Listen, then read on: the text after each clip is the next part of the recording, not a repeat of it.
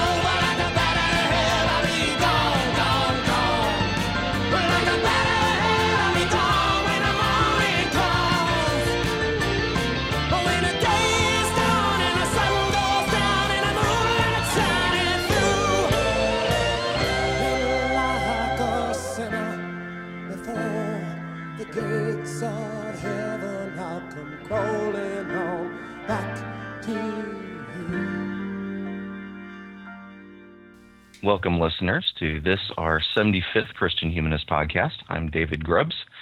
I'm a professor of English at Central Christian College of Kansas in McPherson, Kansas. Here it's a beautiful morning. I don't know what the morning is like in Georgia, where Nathan Gilmore, assistant professor of English at Emmanuel College in Franklin Springs, Georgia, is joining us from. Uh, how are you this morning, Nathan?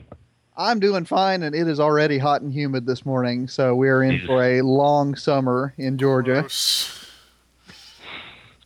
Yeah, that's well, that's one of the things that, that I, I don't I don't miss. I wish I could sympathize with yesterday. you, Nathan. Well, that uh, that third voice that you hear is, as usual, Michial Farmer, assistant professor of English at Crown College in the awesomely named St. Bonifacius, Minnesota. Uh, how are you this morning, Michial? And how is the weather there? Uh, it's it's been unseasonably warm, but unseasonably warm here. You know, in late March is 60 degrees, so it's fairly pleasant. Oh, that sounds nice. The nice. grass is green. By the way, David, I, I have bad news for you. I think pretty soon we're not going to be in St. Bonifacius anymore. Not because the school is moving, but because uh, the county is being rezoned, and I think we're going to, from now on, be considered part of Waconia. But I don't know when that happens. Ah, Not nearly as oh, that, fun. hurt, that hurts my heart a little bit, yeah, I, th- actually. I thought it might. Yeah, I mean, I, I, I actually have a, a a buddy who went and you know named a character in a D and D campaign after where you live. He was he, he was so inspired by uh, the the awesomeness of the town name. I'll have to I'll have to take the matter before the city fathers and let them know. But they're naming D and D characters after it. Well, the town still Yeah. exists. Yeah, Waconia is not nearly as euphonious, I think. Anywho, um, this morning our topic is uh, a response to a reader's email. Uh, but before we get to that one, uh, we ought to see if we've got any more. Any any reader contact, any uh, comments on the blog or anything like that we want to uh, tip our hats to? Yeah, I, in my experience, the coolest reader contact uh, we've had in our three years of podcasting. I think it's been three years, hasn't it? Hmm We'll call uh, it three, three years. years in October, so it's been two and a half. All right, two and a half years. Uh, but at any rate, this last Sunday at church, a uh, young couple uh, came in to visit, and I was actually talking to another family who had come forward with uh, intent to be baptized right after service. Uh, they're going to be baptized on Easter, by the way, so good news there. Um, Awesome. But uh, one of our deacons came to me and said, you know, you ought to meet this guy Mike. Uh, he's another English person like you. I said, oh, okay, that's fun. So I went and talked to him and, uh, you know, found out that he uh, was starting a graduate program in English at UGA. He's going to specialize in rhetoric and composition, which is, of course, uh, one of my areas. Uh, so we had a good little conversation areas. about that. But but no matter no matter what he had what had, what what he'd been starting to program in, it would have been in one of your areas, wouldn't it? Ad- Helps to be a Renaissance man. a- advanced subjunctive studies. Yeah. Uh, what- uh, but come to find out, he said, uh, you know, he had gone to Toccoa Falls College. I said, oh, that's great. When did you graduate? And he said, 2009. And I said, oh, so you're probably too young to know Michial Farmer then. And he said, no, I know Michial. I uh, listened to his podcast. Uh, you might be interested in it. It's this thing called the Christian Humanist Podcast. Brings your ego said- down a little bit, doesn't it, Nathan? Yeah. I said, I'm one of the hosts, dude. No, I didn't say it that way. Uh, but, uh, you know, Bro! and, and, and all of a sudden this light turned on for him and he said, I thought when you were preaching, your voice sounded familiar. so, uh, Mike Weaver, if you're listening to this, it was great to meet you in person. I think he and I are going to be meeting up for some coffee. I'm still leaning on him uh, to come join us at Athens Christian Church, but uh, you know, no matter what happens, I'm certain we'll get together and talk rhetoric and philosophy and literature and other things that human beings do well. Awesome. Let me tell you how area I am. Uh, I flew down to Florida for spring break, and the whole time I was on the plane, I was thinking, shouldn't some of these people recognize my voice?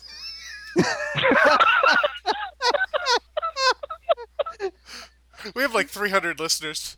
You know, there's what 300 million people in America. Yeah, yeah. So, so, so the chances are something like literally like one, uh, one in a million. One That's in right. million. One, one, one in a million is overstating it by a factor of 10. Oh, come on. It's just another zero. But there's the Christian 300 Humanist people on the Podcast. plane. Our list, uh, our listeners are one in ten million. Anyway, as There's a a minor tagline internet for celebrity, I, I constantly expect uh, special treatment when I when I fly and go to restaurants. Oh, it's funny. I, I, I, I, I don't. I don't know what. What for whatever reason, whenever somebody says, "Hey, I listen to that," I'm like, "Oh, Why? really?" no. Oh, I- I- funny. Yeah. Well, at any rate, any other uh, listener feedback? Yeah, we got an email from Davey Henriksen. Uh, he wanted to correct us on something I said last week, actually. He said when Michial was talking about Princeton at the turn of the 20th century, he contrasted that rather conservative generation with the current factory, factor, factory, with the current faculty, naming Elaine Pagels as the standout. But Pagels is actually a member of Princeton University's religion department, where I study, not Princeton Seminary. While the seminary contains a broad spectrum of confessional beliefs, the institution and faculty are still defined by certain traditional Christian commitments. So I, th- th- I accept your correction, Davey, and thank you for sending it in, and thanks for listening. Mm-hmm. That's good to know. Yeah. I, and I should have known that because the Princeton Seminary, I believe, is PCUSA. Uh, so, you know. Yeah, I sh- believe sh- that's right. I believe that's on me. right. And one other bit of of, of uh, listener feedback, reader feedback, really, which is pretty cool. Uh, Michial, I, I don't know if you've responded to them yet, but we were contacted by the new Theology and Literature Journal, uh, Imaginatio et Ratio. I'm probably mispronouncing that. Uh, and they are looking to actually publish a couple book reviews that Michael and I wrote for the Christian Humanist blog in the inaugural issue of their journal. So very cool on that front. We're I'm, I'm looking forward to looking with working with those folks. Uh, we'll probably link to them on the website at some point. Have to try to get a full length article in the second issue, huh? Oh, I might, I might if I've got time to write it. Right now, I'm I'm actually I've got 13 pages drafted on my uh, rhetoric for Christian college professors book. So You just don't slow That's down, do you, Nathan? right now, no, I, I know the day is going to come when I, I'm going to say I want to grade my papers and take a nap, and that's it. So right now, while I've got energy and motivation, I'm trying to ride that wave. But I don't understand. I thought Mm. college professors only worked 15 hours a week, 30 weeks. a Yeah. year. yeah, if I meet one of those, I'll tell you. Yeah. Uh, I used to resent that on principle. Now I resent it on a whole new level. Right. Because you're living it, dude. Right. Who, who else do you know who works who works 65 hour weeks for forty thousand dollars a year? Um. Yeah. Not. Not. Yeah. No one needs mind. Us. After after 10 years of education. yeah. Anyway, what are we talking about this Yeah, week, uh, David? Yeah, yeah, we need to not be bitter.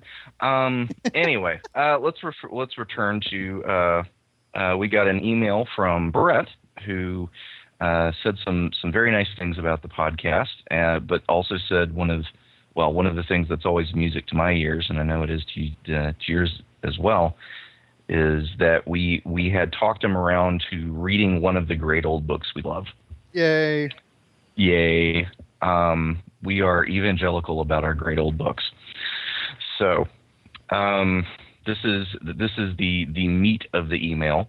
You talk a lot about Dante, and your recommendation in the humility episode especially piqued my interest. I remain hesitant to read it, however, because I'm afraid it's packed with illusions I won't get because I'm not re- I'm not well read in the things that came before Dante. I'm only familiar with Greco-Roman mythology at a high school level, and I've never read Plato, Aristotle, Homer, or Virgil. My question is, what, if anything, do I need to read before I tackle Dante? I thought that was a great question. So we're going to camp on it for a while. Um, of course, at the end of our last episode, Michial, you, you came pretty close to stealing my thunder. Um, uh, but you made a point worth discussing. Uh, you said uh, that Brett, and I quote, should buy a copy with footnotes.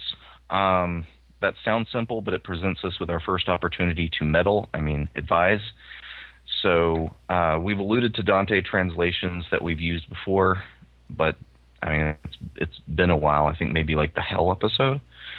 Um, so we'll begin with you, Michial. So, which translations would you recommend for readability, but also, I guess, uh, for for scholarly helps as well? Well, the only one I've ever used is Dorothy Sayers. Uh, she she attempts to reproduce the terza rima of Dante's original text. I enjoyed it. My understanding is a lot of people don't like that translation. they find it pat or whatever. I don't know. Uh, she does include numerous, numerous, uh, not footnotes, but endnotes. Um, so at Hmm. the end of each canto, you can flip to the end and see, uh, you know, what you're missing. Um, so the quality of the translation I can't speak to because it's the only one I'm familiar with. But in terms of the footnotes, that is an excellent, or excuse me, once again, endnotes. That is an excellent uh, translation. I remember it having um, some pretty cool introductory essays as well. Right. Right.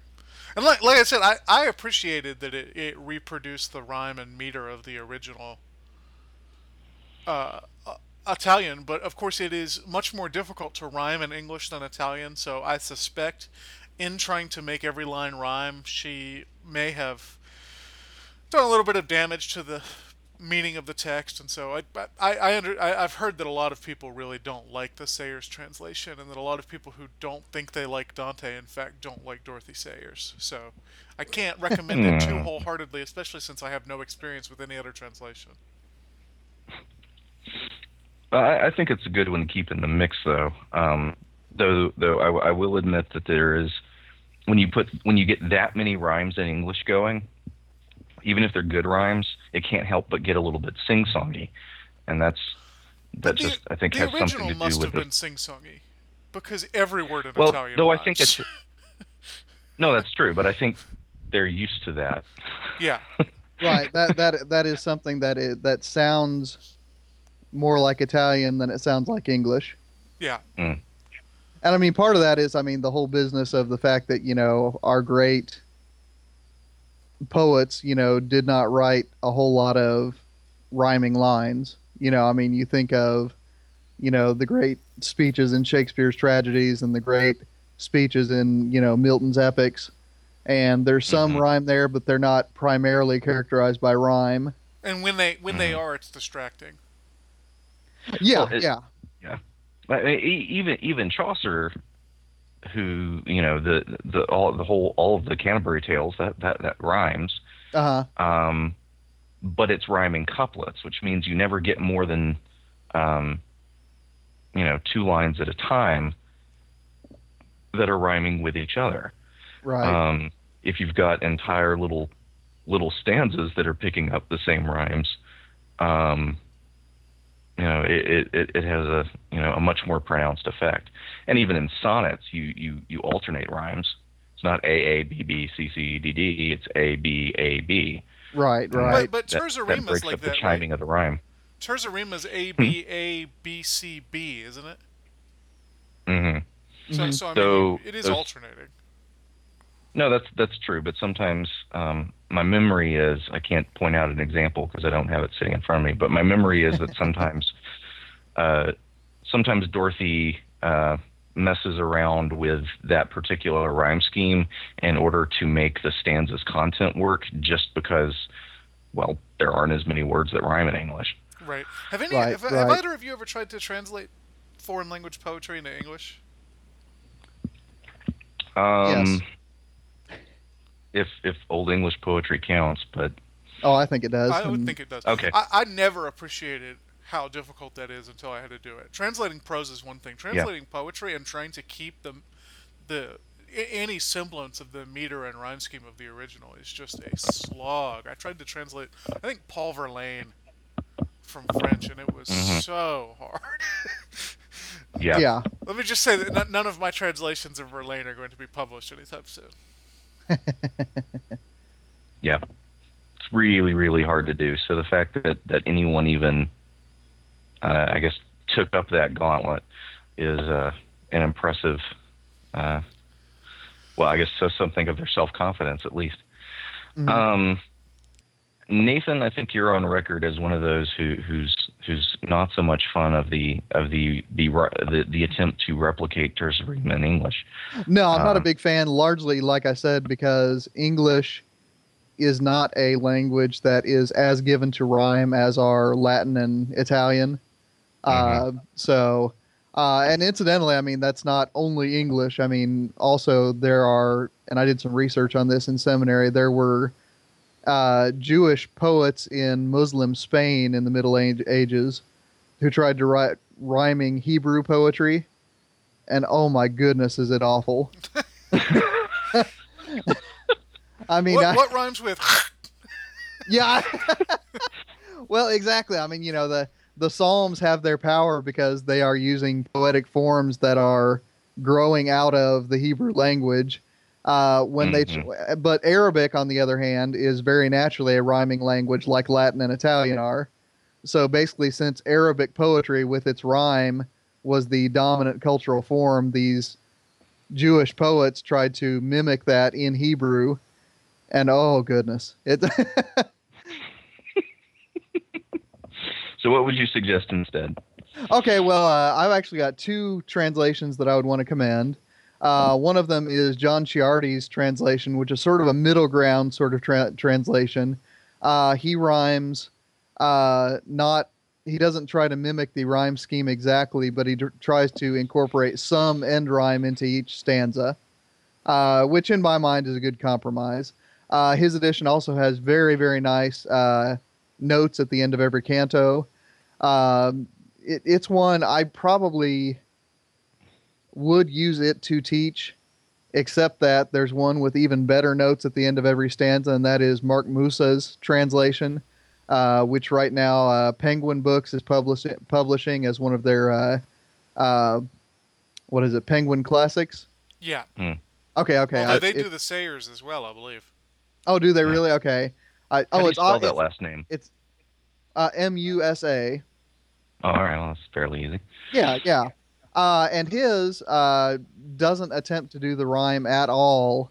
Uh, it is going more for a word for word, phrase for phrase sort of translation, trying to replicate the connotation of the Italian uh, without much concern at all for the feel of it rhythmically. Uh, and again, that that is the translation that I've been teaching the Purgatory from when I teach it over at Emmanuel College, largely because the notes at the end of every stanza are just great, especially for students without a whole lot of background in classical antiquity. So, those are the two translations I would commend.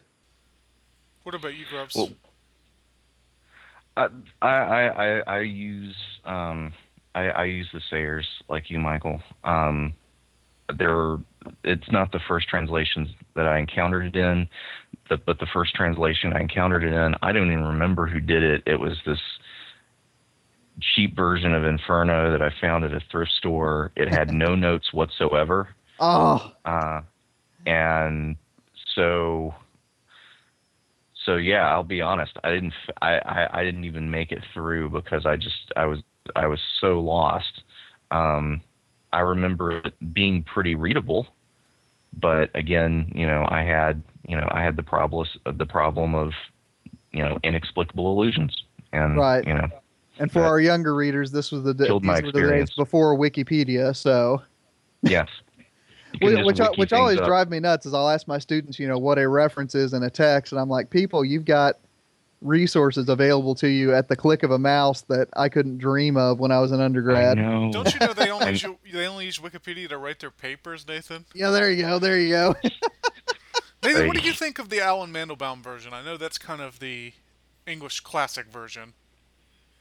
yeah, I, I, I have glanced at it, and I mean, it seems like a fine enough translation. I mean, honestly, I, as far as you know, comparative translations, I mean, even with Bible translations, I am happy with most translations that I run across. So I'm I'm very much a Mm. a a promiscuous reader when it comes to translations of non-English texts. hmm I, I I think that's a good a good thing to do anyway, um, because you you you really do need to. Um, uh, when when you're when you're working with Dante, just as you know when you're working with, um, well with with any other text in translation, you, you need to keep more than one translation around to remind you that the kind of close reading you can do with with poetry in English, um, poetry in translation is going to resist.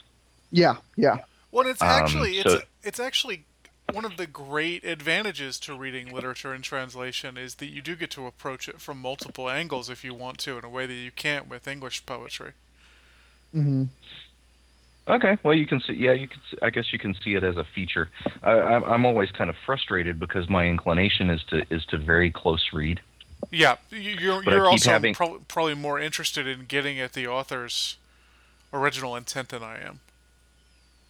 well, I, I mean, or or even just you know analyzing the grammatical structure of a sentence. Right, But then I have I'm to remember, definitely not wait a minute, this is this is this is Dorothy Sayers' sentence. you know, so so yeah, keeping more than one translation around is just a just a good idea anyway.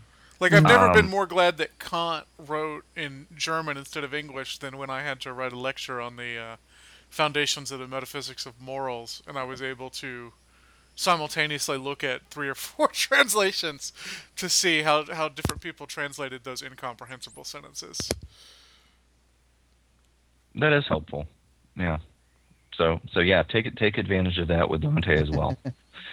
um, well, before I move on to the next one, I do have one little point. Um, in his introduction to the discarded image, um, which I, I've been rereading, uh, C.S. Lewis argues that if you're reading a footnote-heavy text, especially the first time you read it, that it can be more of a detriment to the experience than an advantage. Um, has, has that been y'all's experience? Michial? I think with something like Dante that, that leans so heavily on 13th century politics, not having the footnotes is more of a detriment. It, it is true Okay. that, that you can get kind of bogged down in the secondary material, but with something like that, I'm not sure you can make it through three books of the Divine Comedy with, without knowing that material, without footnotes. You know what I mean? Right. So it's a balance. What about act. you, Nick? Yeah. Oh, I, I I'm familiar with that passage in Lewis, David, and I'm I'm inclined to think that that is C.S. Lewis, assuming that everyone is C.S. Lewis.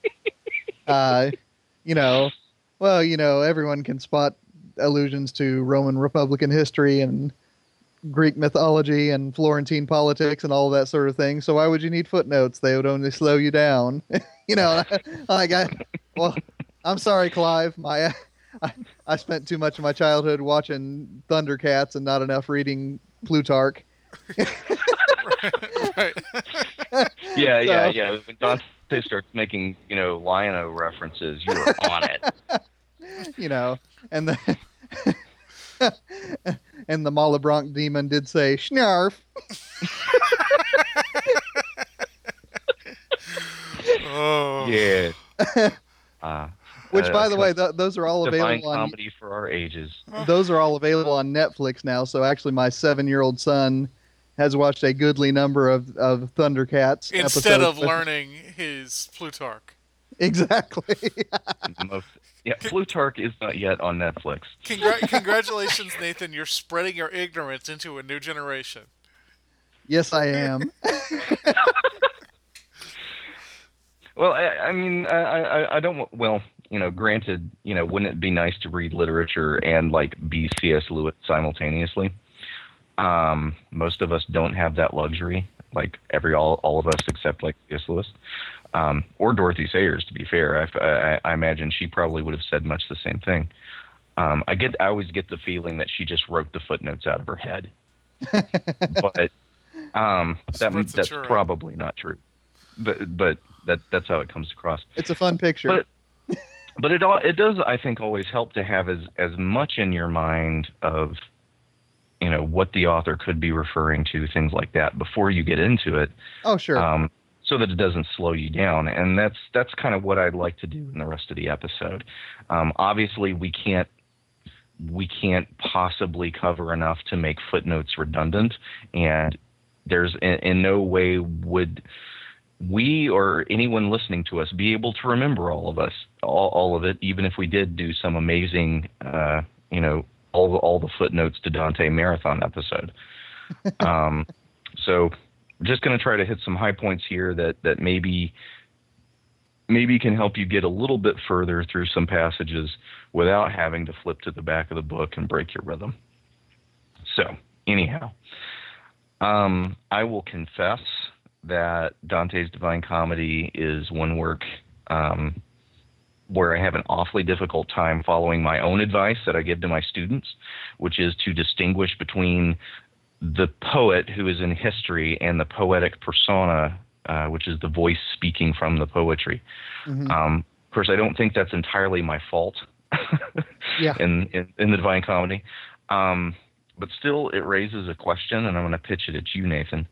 Um, to what degree does knowing Dante's biography and his historical context help us in reading the comedy? Well, the first thing I will say is it is a lot more helpful in the Inferno than it is in the Purgatory or the Paradise. Uh, Okay. Once you get into the realms of the saved, uh, all of the snippy little backbiting political struggles, uh, well, because people are saved, don't matter as much. uh, you Yeah. know, uh, for for Dante, politics is hell, and all of the politics happen in hell, uh, or I would say most of them. All right. So some listeners going to write in and say, well, actually, in Purgatory, Canto number 27. But okay, I realize that. Okay. Um, that said, one of the things that I think gets overemphasized when people teach Dante is the struggle between the Guelphs and the Ghibellines. Uh, these are two factions in 13th century Florence. The Guelphs are the pro Roman party, the Ghibellines are the party that's leaning more towards the Holy Roman Empire, which of course is neither holy nor Roman nor an empire, um, because I just love quoting Voltaire. Um, and then, of course, within the Guelph party, once they drive out the Ghibellines, they split into the White Guelphs, which are more of a Republican faction. They want to establish independence from Rome. And then the Black Guelphs, which are more inclined to align themselves with Roman power. And of course, in this period, Roman power means military power as well as spiritual power because uh, the Pope's got both the swords, which is why Dante is always concerned with saying that we need an actual Roman Empire uh, so that the Pope isn't fielding armies. uh, Right. So, I mean, that part, it is, you know, somewhat helpful to know a bit of the context. Now, as far as uh, how many episodes actually feature, you know, this Guelph Ghibelline thing, uh, it's a handful of episodes, almost exclusively in the Inferno, and really the footnotes can help you out. You don't need an extensive history of Guelph Ghibelline Florentine politics in order to understand the poem. Uh, now, as far as his personal biography, it's helpful to know that uh, Beatrice is not his wife. Uh, it's a young girl that he met one time and sort of got obsessed over. As far as we can tell from his biography, he was in an arranged marriage that he resented his entire life, uh, which, frankly, I mean, makes him a very medieval figure. You know, he is a a low level aristocratic sort of dude in a marriage he resents and who obsesses over a woman to whom he is not married. Um, Hello, Petrarch. yeah, yeah, yeah. Uh, Petrarch or every King Arthur story ever written, or uh, you know. Uh, so again, I mean, he's very much a man of his times. Uh, he's not by any means an exemplar for uh, marital fidelity. Mm. So I mean, re- really, I mean, those two points are the ones that I take with me when I head into the Divine Comedy to read it each time. The rest of it I pick up in the footnotes. Cool. So you think footnotes and introductory essays are enough to perform that function? Do we need? Uh, do we for need me, they are. I mean, I, ta- I've had conversations with people who say that a detailed knowledge of Dante's biography, you know, brings out a richness in the comedy that I'm missing. Uh, I think it's plenty rich without it. So, I mean, listeners, if you disagree with me on that point, by all means, comment on the show notes because I, I stand to be corrected if you're there to correct me. Right. White Well, n- Guelphs nothing and Black says that Guelphs you can't- sounds like a set of Tolkien characters. Oh, and see, it's funny. I, like my, my first thought was, uh, you know, the Guelphs and the Ghibellines or the Crips and the Bloods, S- and then I, you know, uh, I, I always imagine them wearing weird pointy hats. Oh, see, I, and then I imagine the black Guelphs and the white Guelphs as sort of the north side Crips and the south side Crips. Well, I'm I'm imagining jets and sharks. When you're a Guelph, you're a Guelph all the way. Yes. I guess past your last day, dying day, huh? Yeah, there you go. Yeah. uh, Yes. Yes. Yeah. To the grave, man. Um. Well, no. No one says that you can't read the uh, the comedy. Go read a Dante biography, and then go read it again. So Sure, sure. you know, the, the, the, it's one of it's one of the great works that. Well, I mean, like like so many of the greats, that you can read and get a lot out of without knowing a whole lot. Um, Yeah. Going into it, you can go off and learn more, and then come back to it and get even more out of it. Right, because it- It grows with you because Dante, well, Dante's so much so far above you. Yeah. when you start off, he just keeps being above you. And and just to reiterate what I said in early episodes, I mean, I read the comedy in its entirety, I believe, seven times now. Yeah. And I mean, it, it gets better each time. And I've taught the Purgatory once now, and I'll teach it again next spring. Right. But wonderful, wonderful stuff. Well, we need to, I think, turn from from biographical history to history of ideas. Um, Dante has been praised for his comprehensive and detailed synthesis of so much of the best of what was thought and said at his time. And when I say praised, I mean, well, mostly by C.S. Lewis, but I think other people have said that too. um, so let's try to get beyond the footnotes um, again and look at some of the intellectual context for Dante. Uh, we'll start with you, Michial. And since we just finished our triptych on virtues, uh, there was one work that just kept coming up in those episodes, which I think is super relevant now, um, which is uh, the Nicomachean Ethics. So, say a bit about the ethics, um, but particularly what role they play in how Dante explores vice and virtue. Well, because Dante's system owes so much to Thomas Aquinas, which I know Nathan's going to get to in just a minute, um, and because Thomas Aquinas owes so much to Ar- Aristotle, Dante's system obviously owes quite a bit to Aristotle, and so it's implicit in the structure of the Inferno itself, and, and th- this this implicit reference becomes an explicit reference in Canto 11. I believe uh, Virgil and Dante kind of sit down before they go into uh, the seventh circle of hell, and Dante asks about why hell is organized the way it is. Why are there these divisions? Why isn't everybody just burning together? And Virgil, in his response, appeals to the Nicomachean ethics. And he says that God dislikes three dispositions he dislikes incontinence, malice, and insane brutality. Incontinence offends him least. Thus, we have to have a structure where the people who are merely incontinent are not um, not pu- punished as severely. And those divisions come eventually from the Nicomachean Ethics, but through the intermediary of Thomas Aquinas's commentary on that book. So um, the answer is he owes quite a bit to Aristotle, but mostly indirectly. He Okay. Mm-hmm. But the whole thing does come from the Nicomachean Ethics eventually. How? I mean, you just you just taught the Nicomachean Ethics, if I remember correctly. How is it? Um, how approachable is it as you know, as an as an old book to read just on its own? Um, I I- I'd say it's moderately difficult. It's it's one of Aristotle's easier treatises. Uh, I think you could understand it, Mhm. but it is not a breezy read. it, it is. It's. I mean, it's not. The, it's not even the Poetics, which is more difficult than most Plato, but still easier than most Aristotle. It's it's in the middle. I would say Mhm. Dante's easier to read than the Nicomachean Ethics. Yeah, Okay. I'd agree with that. All right. Still, I think probably probably worth people encountering at least at least in part. Um, I, I I don't think I've ever sat down and read the whole daggum thing. Um, I would be I would get interested in okay, so where do we get you know you know where where did the Middle Ages get its notion of uh, self control and the way it relates to ex vice? You know things like Mhm. that, and you know, I'd go to the Summa, and then and then Th- Thomas would keep saying, "The philosopher says these things." I'm like, okay, now I gotta go, gotta go to the philosopher. The philosopher. philosopher always says these things. But yeah, that, that's that's mainly how I encounter it. Um, you know, because I, I, I always want to, well, because I found footnoted editions of books in which the footnotes lied a little bit.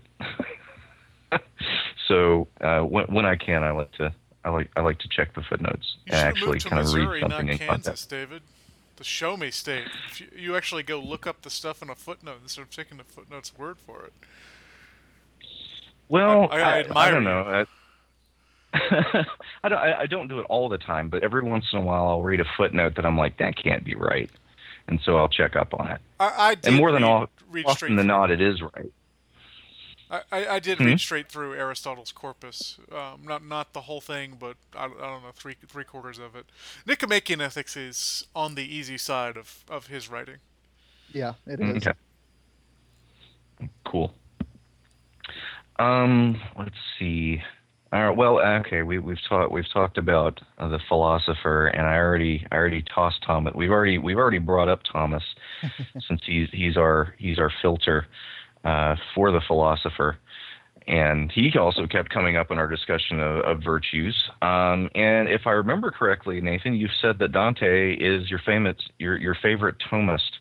Yes. So maybe focusing not as much on uh, uh, not as much on uh, Vice or something, but uh, what what's Thomas's contribution to the comedy? Well, first of all, uh, Dante, I always say he's my favorite Thomas because of the things he changes about Thomas. And while I, while I love Thomas, I think that one of the things that he inherits from Aristotle is a tendency to talk about uh, virtue and vice in very abstract terms, uh, which is not to say that he's a modern individualist or anything silly like that, but rather the style of his discussions is such that uh, he is establishing large universal categories rather than getting down on the ground and exploring what I would call casuistry or practical ethics. Uh, Dante, on the other hand, whenever you get to the paradise, which I mean, definitely keep slogging away till you get to the paradise, uh, the measure of virtue in the entire comedy, but it comes across most prominently in the third of the three canticles, is that when Dante has a doubt about whether something ought to be done or ought not to be done, his first thought is always, Would this please Beatrice? And Mm. that idea that virtue and vice is always a matter of living with other people, and more specifically, living with those people that you look at as saintly and good, I think is a very, very helpful addition. I wouldn't say a contradiction, because, like I said, I think it's a matter of style and of emphasis rather than of content. Uh, but Dante's emphasis on the social in ethics, I think, is a wonderful addition to what is already a comprehensive and a good system in Thomas.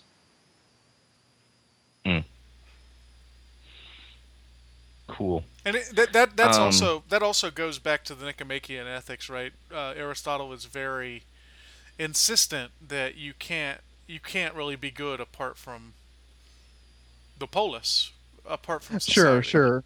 And you know, Alasdair Right. MacIntyre's book, uh, A Short History of Ethics or A Brief History of Ethics, I forget what adjective is in there. I always have to go to my bookshelf to look.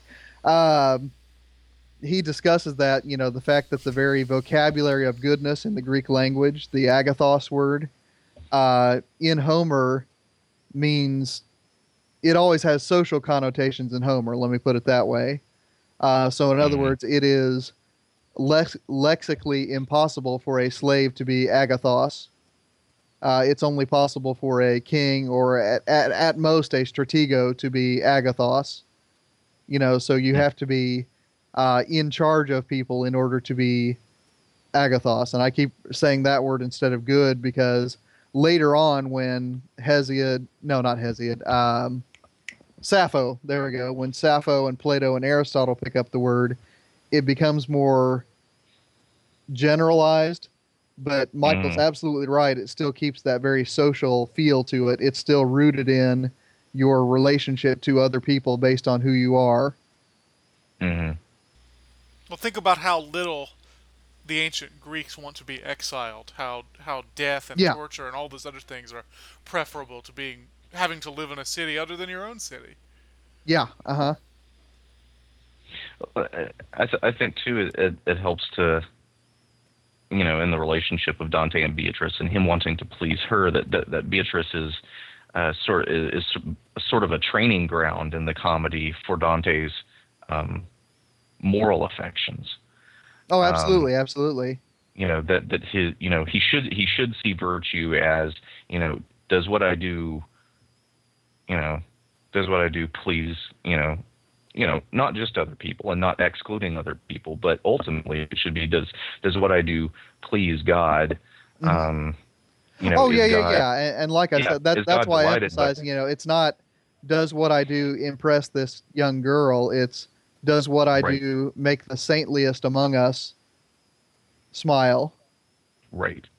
Yeah, and and and you know, and that's how. Well, I mean, that that's I, I think how children should learn virtue is by wanting to desire to do the things that make their parents smile, Mm-hmm. um, and then just transpose that into ever higher keys. Sure. hmm um, which kind of leads me transposing things into ever higher keys. Um, I want to say a little bit about medieval cosmology um, because Dante is one of the great uh, one of the great writers, uh, poetic writers uh, about uh, about cosmology. He's he has this very structured universe that's constantly mirroring and uh, re, you know reflecting these these structures that uh, reverse and invert and um, you know, alter the way human beings sort of naturally assume the, the world works. Um, uh, he, he, you know, you, you start off sort of seeing the earth as the center of everything, and you kind of look out to the edge of space, and heaven's out around there somewhere. And by the time you get to the end of paradise, the universe is, has turned inside out, and now um, it's it's the divine presence that's the middle, um, which is cool. I don't have a single book uh, to recommend for that. Well, at least I don't have a single old book to recommend for that. Um, I'd point you to uh, a book I alluded to, uh, I alluded to earlier, um, Lewis's discarded image and introduction to medieval and Renaissance literature, hmm um, which uh, basically tries to sketch from a number of influential classical and post-classical sources um, the uh, well, at, at least a, a a a dominant medieval worldview. Not that everyone, you know, everyone in the Middle Ages was walking around with every single detail of the structure in their head.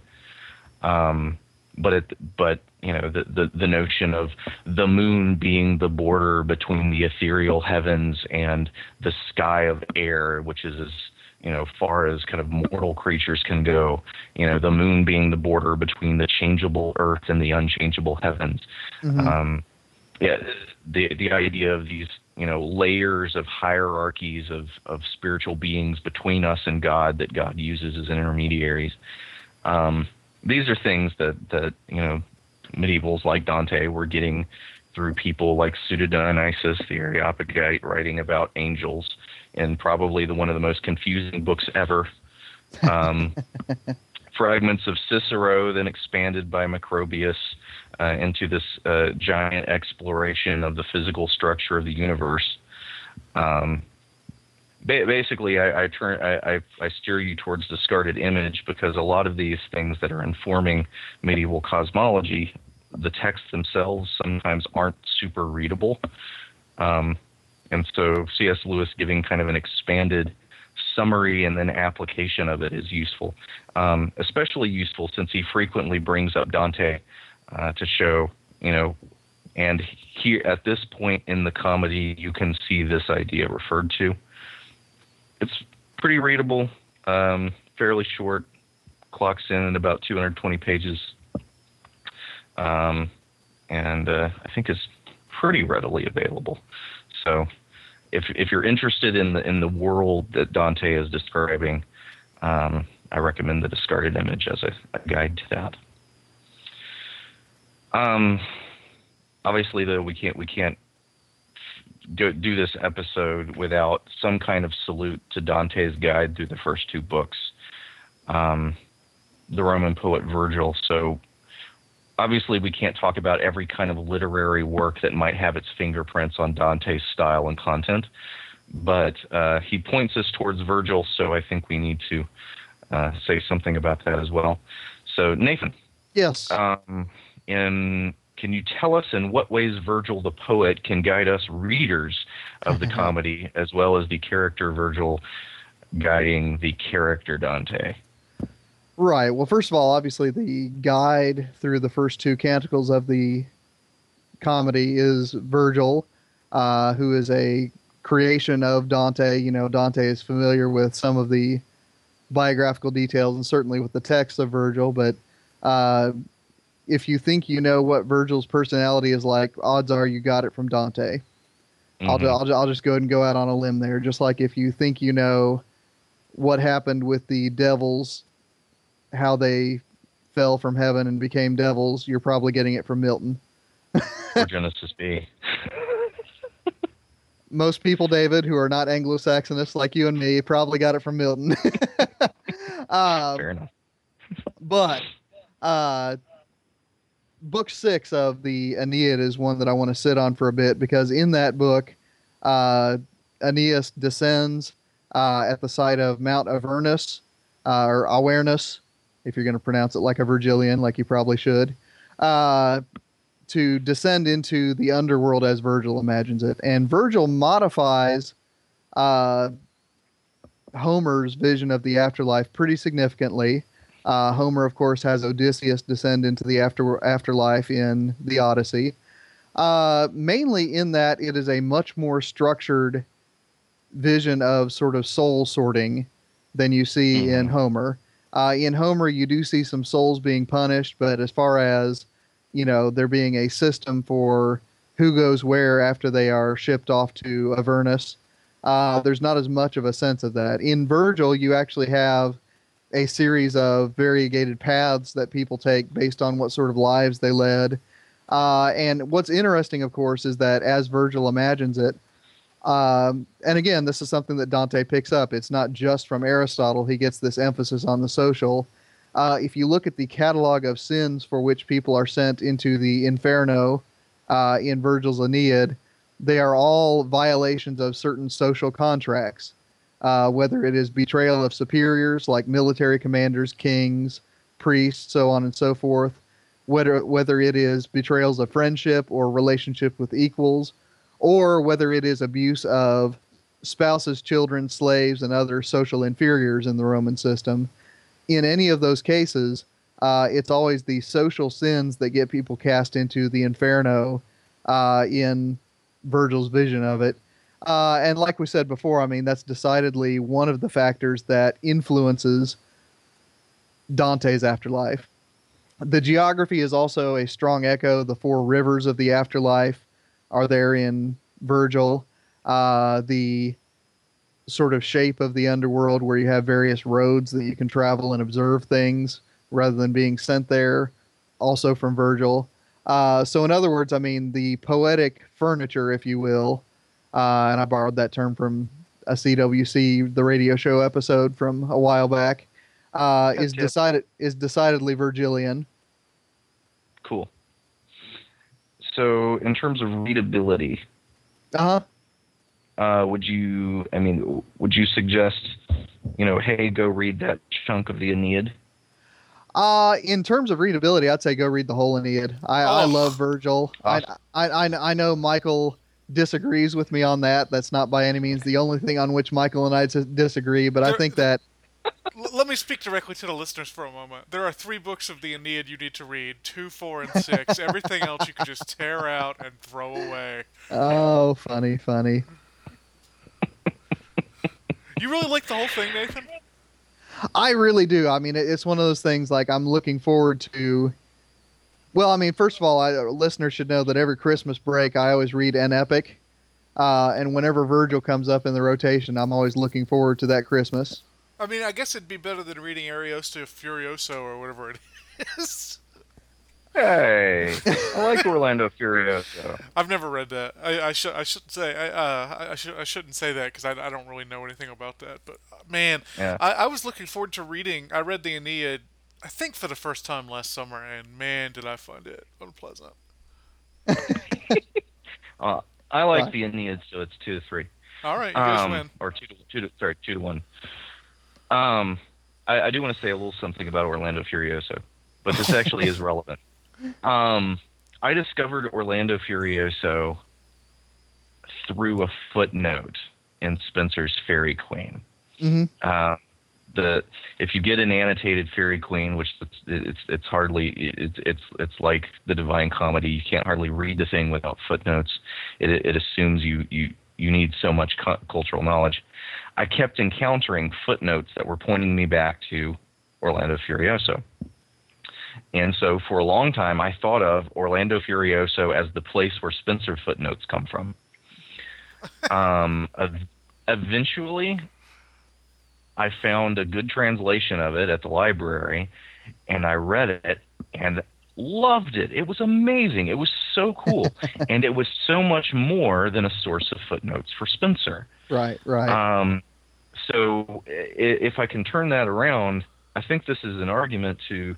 I mean, you, you can get a copy of the Divine Comedy and read it through with the footnotes, and you know get a good experience. And the footnotes will probably find enough for you to get out of Dante what you want.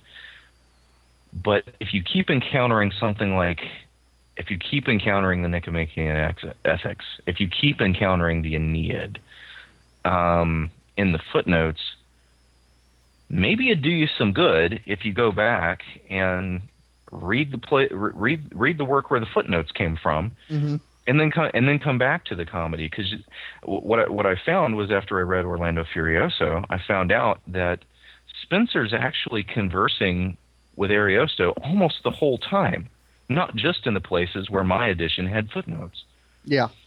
and having read it, I saw so much more, so many, so many more connection, connections between the works than were even being pointed out to me. And I think you would probably find the same thing um, in Dante's Divine Comedy if you read, you know, one or two or three of these these other works that we're kind of pointing towards, I think you'll find so much more even than your footnotes will reveal. So, you know that that's that's my pitch for going and reading the old books. Right. And I'll also say in praise of Aeneas, uh, if you read the Iliad and you find Achilles to be entirely too much like a spoiled right wide receiver, uh, re- read the Aeneid. Uh, Aeneas is one of your good, uh, hard nosed, hard hitting linebackers. Awesome. Even if he is kind of a jerk to Dido, but it's not entirely his fault. She kind of threw herself at him. Let our readers to read. well, it wasn't really her fault either. It was it was you know uh, Aeneas's meddlesome mother. This is true. I, I just find that book to be bad Homeric fan fiction.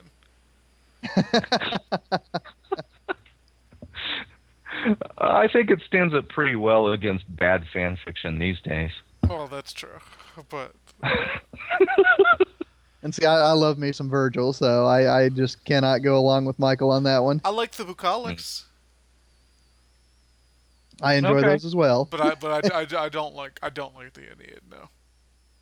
In fact, I was just reading Persius the other day, and he says, uh, "Arms and a man, what desiccated old rubbish." What? Anyway, um, uh, I know Brett referred to uh, Greco-Roman mythology. Um, I, obviously, we can't. I mean, I could say go read Ovid, and then you go read Hesiod, and then you read Homer. Even though um, they didn't really have Homer till the end of the Middle Ages. Um, the they didn't have it in in in, in Greek. Um, they did have the stories that were in Homer retold through various Latin sources, but mostly Homer was known as uh, was was known at uh, second and third hand at best. Mhm. Um, Kind of like, oh But- brother, where art thou? kinda. except except with like more of the same names. but I, I would steer you to uh, I would steer re, uh, listeners to you know the venerable Edith Hamilton. It's not terribly complicated, um, but one of the things that that Hamilton does that I respect is she keeps stories from particular classical sources together. And she'll tell you at the beginning of a section, this particular story is coming out of Ovid, hmm and I'm adapting his version of it. Or, you know, this particular episode from the story of Jason and the Argonauts is coming from this particular version of that. So that um, she isn't just sort of taking all of the stories uh, that have been told about a particular character and then digesting and hum- homogenizing them. She's at least trying to give you some sense that the sources are more complex, and she's pointing you towards where those are. And she's keeping, she's trying to keep the versions separate. And in, in, in several instances, she does tell more than one version of a story, so Mhm. that you can, you can keep things separate. So if you don't have time to track down every single primary text about mythology, um, I think Edith Hamilton does a good job of of getting the main narratives there, um, particularly a lot of them that, that that Dante that does use as fuel. You know, why is it that Minos is judging people in hell? That's weird. Um, stuff like that. I think she does a good job of presenting those narratives, but also uh, not obscuring the source material. So, yeah, I would I'd just go to Edith Hamilton. Well, we need to uh, uh, kind of start winding things down, and just to have a couple more bases to tag. Um, and this briefly, in my experience as a reader, um, a lot of times I found that reading a later work that's inspired by or kind of in conversation with some earlier work actually helps me to better understand and appreciate the earlier work. So, do you guys have any kind of later work that relate to the comedy in that way for you?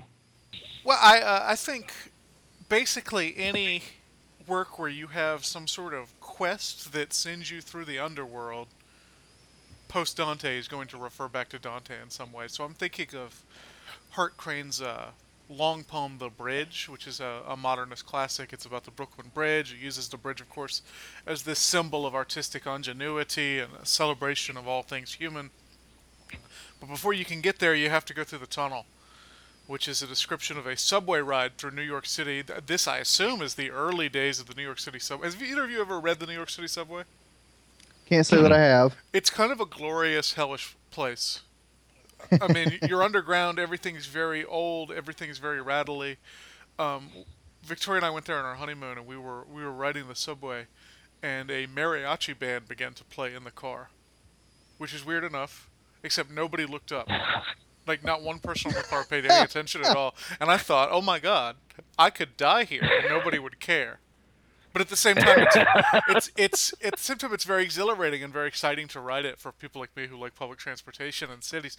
And I think I think Hart Crane's kind of in the same headspace. This this tunnel he goes uh, on, in this rattling subway car is um, is hell and you know the route to paradise because the fact is Dante goes through the inferno so that he can get to the so he can get to purgatory and he can get to paradise and uh, I, I think Crane tends to see the the tunnel in that poem the same way. Um, and the other one I want to talk about is Cheever's John Cheever's The Swimmer, which I I can't give credit where credit is due because I don't remember. Years ago, I read an article that argued that that was essentially a uh, Dantean trip through the Inferno. Um, and, and it stuck with me every time I've read that story since. If you don't know that story, it's about a young man who's not young anymore. He kind of wants to maintain his youth. He lives in Bullet Park, which is Cheever's suburb of New York, and he um, he decides he wants to swim the length of the county. He's at a party on a Sunday afternoon, and he wants to swim everybody's swimming pool all the way back to his. It's eight miles, and he's just going to swim it through these swimming pools. And as he goes through, spoiler alert, you you learn that in fact his life has not gone the way he wanted it to, and that he is just now becoming aware of it. That this is hell the whole time essentially. His family has left him. Um, he goes to these pools that are out of water. He goes through one one place where it's an old couple sitting naked by their pool, and he's made very uncomfortable. And and so I, I have ever since I read that article, and I wish I could remember who wrote it. Ever since I read that, I've always thought of that as a kind of inferno in miniature and a personal inferno, without, of course, any hope of purgatory or paradise, because this is Cheever we're talking about. Do you guys know that story? No, I'm not familiar with it. Uh, It's one of the great New Yorker stories. You should. It's ten pages. You can read it quickly. It's uh, it, it's worth looking at. It's it's very moving. Now that I've ruined it for you. anyway, Nathan, what do you got? Well, I've also got two things. Uh, the first one is uh, T.S. Eliot's poem, The Wasteland. Uh, the first division, The Burial of the Dead, ends with a vision of a crowd flowing over the London Bridge. Uh, and we actually get a, a direct quotation, I mean, or I guess translation, if you will, from Dante's Inferno. I had not thought death had undone so many. Uh, now, the first time I read Wasteland, I hadn't encountered Dante yet, so you know, I thought, okay, he's saying that you know people who live in the city are basically dead on their feet. Okay, I get it. Then I came to Dante and realized, oh, that's where it's from, and it is hmm. from the scene early in the Inferno where the people are lined up, not because there are any guards making them, but because God has given them over to their hellish desires, so they are inwardly compelled to seek out hell. And it's one of the hmm. most horrifying scenes in Dante. I mean, the Inferno is one of the scariest books you will ever read if you take it seriously. Uh, and, you know, these people are weeping, and yet they cannot imagine wanting anything other than to go to hell. Uh, and again, I mean, just that sort of psychological, spiritual terror uh, upon beholding that. Eliot translates it into modern urban life. Uh, and then later in that same, uh, I don't even know whether to call Eliot's blocks of lines stanzas, but I'll call it a stanza. Uh, later in that same stanza, uh, there's a sequence that begins, There I saw one I knew, and stopped him crying, Stetson. Uh, and again, the first time I read it, I thought, okay, you know, he sees someone in London he knows. But again, this is an echo of so many scenes in the Inferno, where Dante interrogates the damned. Uh, and again, you know, the parallel that he draws between modern urban life, where everyone is going through these hellish scenes, like Michial was just describing, uh, not compelled by anyone with a gun to their head, but simply because they can't imagine anything else, uh, is frankly, once you've read Dante, an even more horrifying vision of modern urban life. Uh, so, I mean, that that's my first one. My second one, uh, to get a little bit more hopeful, is Flannery O'Connor's story, Revelation, Oh, uh, which ends with a vision of purgatory uh, filled not with 13th century Florentiners, but with 20th century Southerners. Uh, and I mean, it's just a wonderful sequence because this woman who insists that she's not a warthog from hell, and you got to go read the story if you want to know what that means. Uh, she has a vision of all of the classes of people she knows in early 20th century Georgia, I'm pretty sure, unless that story happens in Alabama. I, I never can get O'Connor's settings straight. Uh, but they are marching towards paradise. Uh, but because of who they are, they need to be purged of their virtues. And I love that phrase. I mean, it's one that I remember best from O'Connor's corpus. Uh, and, you know, again, it is Dante's purgatory, but translated into a modern idiom. And I just love it. Cool. What do you got, David? Uh, one is low hanging fruit. Um, I was glad that uh, you, that you focused on Wasteland because I'm just going to uh, hat tip the love song of J. Alfred Prufrock, Yep. Ah, yes. uh, which which begins with an uh, oh epi epigram no epi, Epigraph. Thank you. Epigraph. That's I never can remember that word. um, which is from uh, Inferno, uh, in which uh, a particular untranslated. So you you you know young young uh, uh, young T. S. Eliot was uh, I guess snobbish enough to uh, make his reader have to know Dante in Italian um, in order to get the the reference but uh, it, it's uh, a quoted line from a, a soul in in in uh, in hell who Dante asks for his story, and uh, the soul in hell says, uh, I "I wouldn't tell you my story if I didn't know that no one got out of here alive." so the the the, the epigraph. Um, well, it has many, you know, there there are many things that it, that it ca- many ways it can shade the poem that follows. At least it gives you the idea that the love song of J. Alfred Prufrock is a story told in confidence.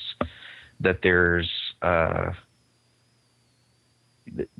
there's no way that that Prufrock's gonna going to to open his his heart like this if he has any notion that it's going to get out um, and get back to uh, that woman whose whose arm he stared at through the whole party, or you know the other people drinking tea, um, you know the people who's who who he's afraid to ask questions to, um, and that made me go back to Inferno um, and think about think about all of the all of the dialogue that Dante has, um, you know, with with with the with the, with the souls in hell, and to try to think of them as proof rocks, um, because the, I mean a, a lot of them are very monstrous, um, and they, they can be can be off putting. The deep the deeper you go, the more monstrous a lot of the the, the, the souls in hell seem.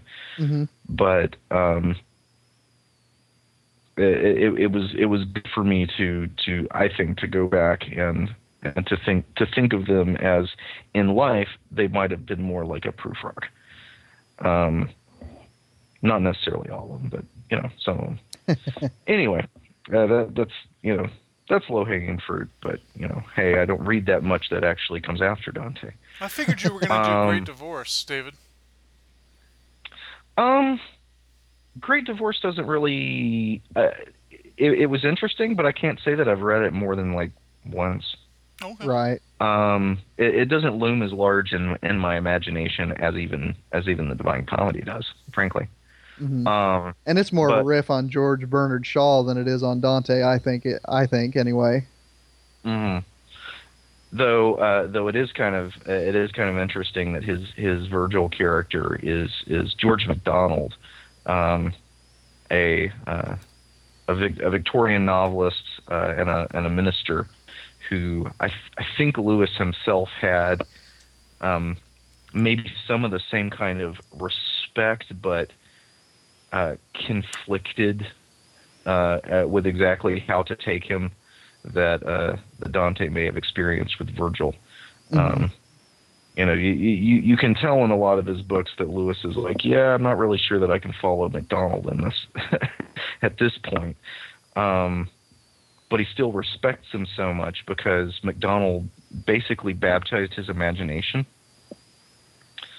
Um, so I, I, I think you know one thing that the Great Divorce uh, can do, I think, is is help illuminate the Dante Virgil relationship by giving you at least what C.S. Lewis, what was what was for C.S. Lewis maybe a good parallel for him.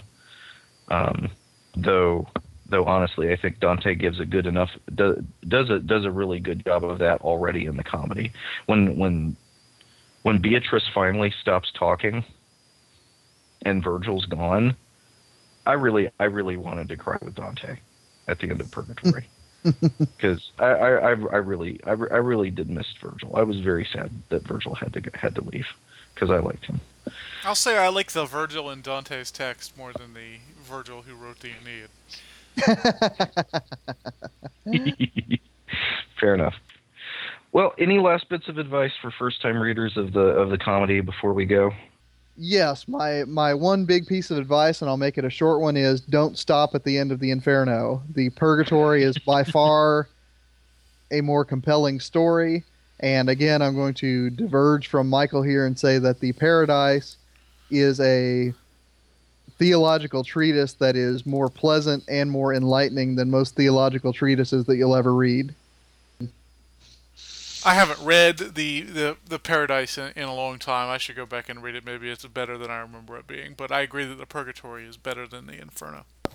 Right. And if you only know Meatloaf's version, it's actually much better in Dante. At any rate, the uh, my my advice is to not get too hung up on ever understanding every single little reference in there. I mean, this goes back to our footnotes question. Um, there are things you're going to have to look up, or you won't understand what's going on. But don't don't get too lost in that, and, and try to maintain a sense of the bigger point. I mean, this is good advice for anything like that. Any any giant book with lots of references. I mean, it's it's good advice for the epics. It's good advice for big novels. It's good advice for all sorts of stuff. You're not going to understand everything. Well, my only bit of advice, and this is kind of pedestrian, is when you are reading, you're not going to be able to read it all in one sitting, obviously. Um, a lot of times it can be hard going. Um, the the language of it, the fact that it's poetry, um, modern readers haven't been trained to to read through poetry and with the same kind of momentum that they have when they read through a novel. hmm And th- there's just not really much to be done about this. You ju- just got to read more poetry and get better at it. Don't lose patience with yourself, um, you know, because because it's slow going. But Dante is uh, Dante is kind. Uh, each uh, each of the three uh, books in the comedy are not um, they're not just one big long run of continuous verses. He breaks it up into chunks for you. So, you know, try to try to read a ch- try to read, you know, one uh, one oh what is he called stanzas cantos I, I, I don't I don't recall the, the name of the of the subdivisions, but try to get to the end of one of those before you stop because it's almost impossible to pick up the thread of a poem like that if you stop in the middle of uh, in the, in the middle of a section. Um, try to try to get to the end and stop. Um, because uh, he he does a good job of dividing each each stanza into a particular topic. Um, each one of those, I think, is fairly manageable within um, within one read. Um, so you know, get, break break it off into chunks like that. I, I know that the the first time that I tried to read through the comedy, um, I, I ended up abandoning it because I wasn't doing that. I would stop in the middle of a canto, whatever they're called, and as a result, I kept losing the thread and having to go back. And so I reread the beginning of the same canto like, you know, eight times. Um, you know, just discipline yourself to get to the end of a section and then set it aside. hmm Um, also, if you can, if if you have a choice between editions with footnotes and endnotes, get one that has endnotes at the end of cantos, so that you can read through the canto and then get kind of the answers to the questions you had in that canto after you're done reading. I, I think that helps to, you know, kind of because you, you can you can kind of remember the things that were confusing to you, um, you know, but you're not also breaking your rhythm by continually flipping back and forth. Um, at least that that's that's that's been good for me. So, um, I guess that's all we have to say about Dante. No, that's not all we have to say about Dante. Dante's an old friend that we're going to continue to visit again and again and again whenever he has anything to say about the topic at hand. But um, I think that's all we have to say about getting people prepared to read Dante. So, uh, who's at the helm next week? Is it you, Michial? I am, yes, and we're going to be talking about autobiography as a genre. Ooh, fun. Are we going to talk about Ben Franklin? I assume we will. I assume we'll talk about Augustine. I don't know. Oh, we'll sweet deal. about. Yep. So you have that to look forward to. Awesome.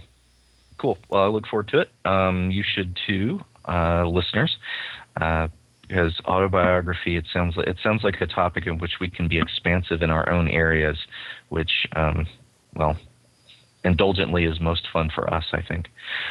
Um, in the meanwhile, if uh, you have any questions, any feedback about Dante, if you are a reader of Dante and there's any advice uh, that you have that we've left out, uh, anything like that, you can send us an email at thechristianhumanist at gmail.com. Uh, you can leave a comment on the show notes when they post on our blog, christianhumanist.org. When you download this podcast, uh, if you do so from iTunes, please give us a rating. Um, we value it highly. But in the meanwhile, um, enjoy the rest of your week, uh, as I hope we will as well. And we'll catch you next week. But I leave you with the words of Luther. So, uh, on behalf of Michial Farmer, on behalf of Nathan Gilmour, this is David Grubbs, uh, advising you to let your sin be strong, but to let your faith be stronger. Well, I remember